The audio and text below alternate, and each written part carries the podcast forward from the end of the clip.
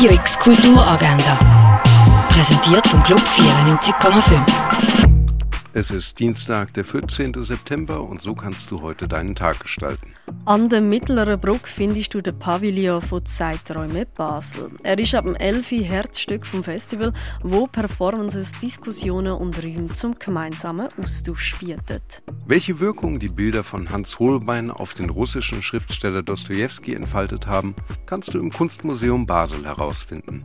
Mittags um halb eins gibt es eine Führung durch die Ausstellung, die Malereien und Romanausschnitte zueinander in Beziehung setzt. Die große Sehnsucht, Löcher in der Freiheit und die stehengebliebenen, so heißt Collage aus Bildtext und Ton, wo du am 7. im Literaturhaus erleben kannst. Es geht um die Sehnsucht nach einer Vor-Corona-Normalität und um eine vorsichtige Annäherung an die Zukunft. Im Roschstall von der Kaserne findet um sieben der feministische Salon Basel statt.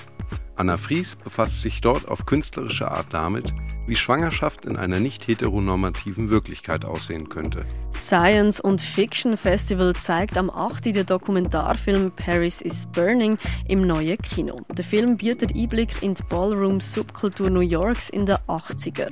Queer People of Color haben dort mit Tanz und Mode gegen die gesellschaftlich dominante Zuschreibung von Race, Gender und Klasse rebelliert. Radical Gaming, die Ausstellung, in der du in virtuelle Welten eintauchen kannst und dabei gängige Gaming-Muster durchbrichst, gibt's im Haus der elektronischen Künste zu erleben. Im Restaurant zum Schmalen Wurf sind Malereien und Skulpturen vom Ere Tester ausgestellt. Werke von Dieter Roth zeigt dir das Forum Wirt in Arlesheim. Studierende aus Basel und der armenischen Stadt Jerewan haben im Rahmen von einem Austausch gemeinsam Plakat gestaltet.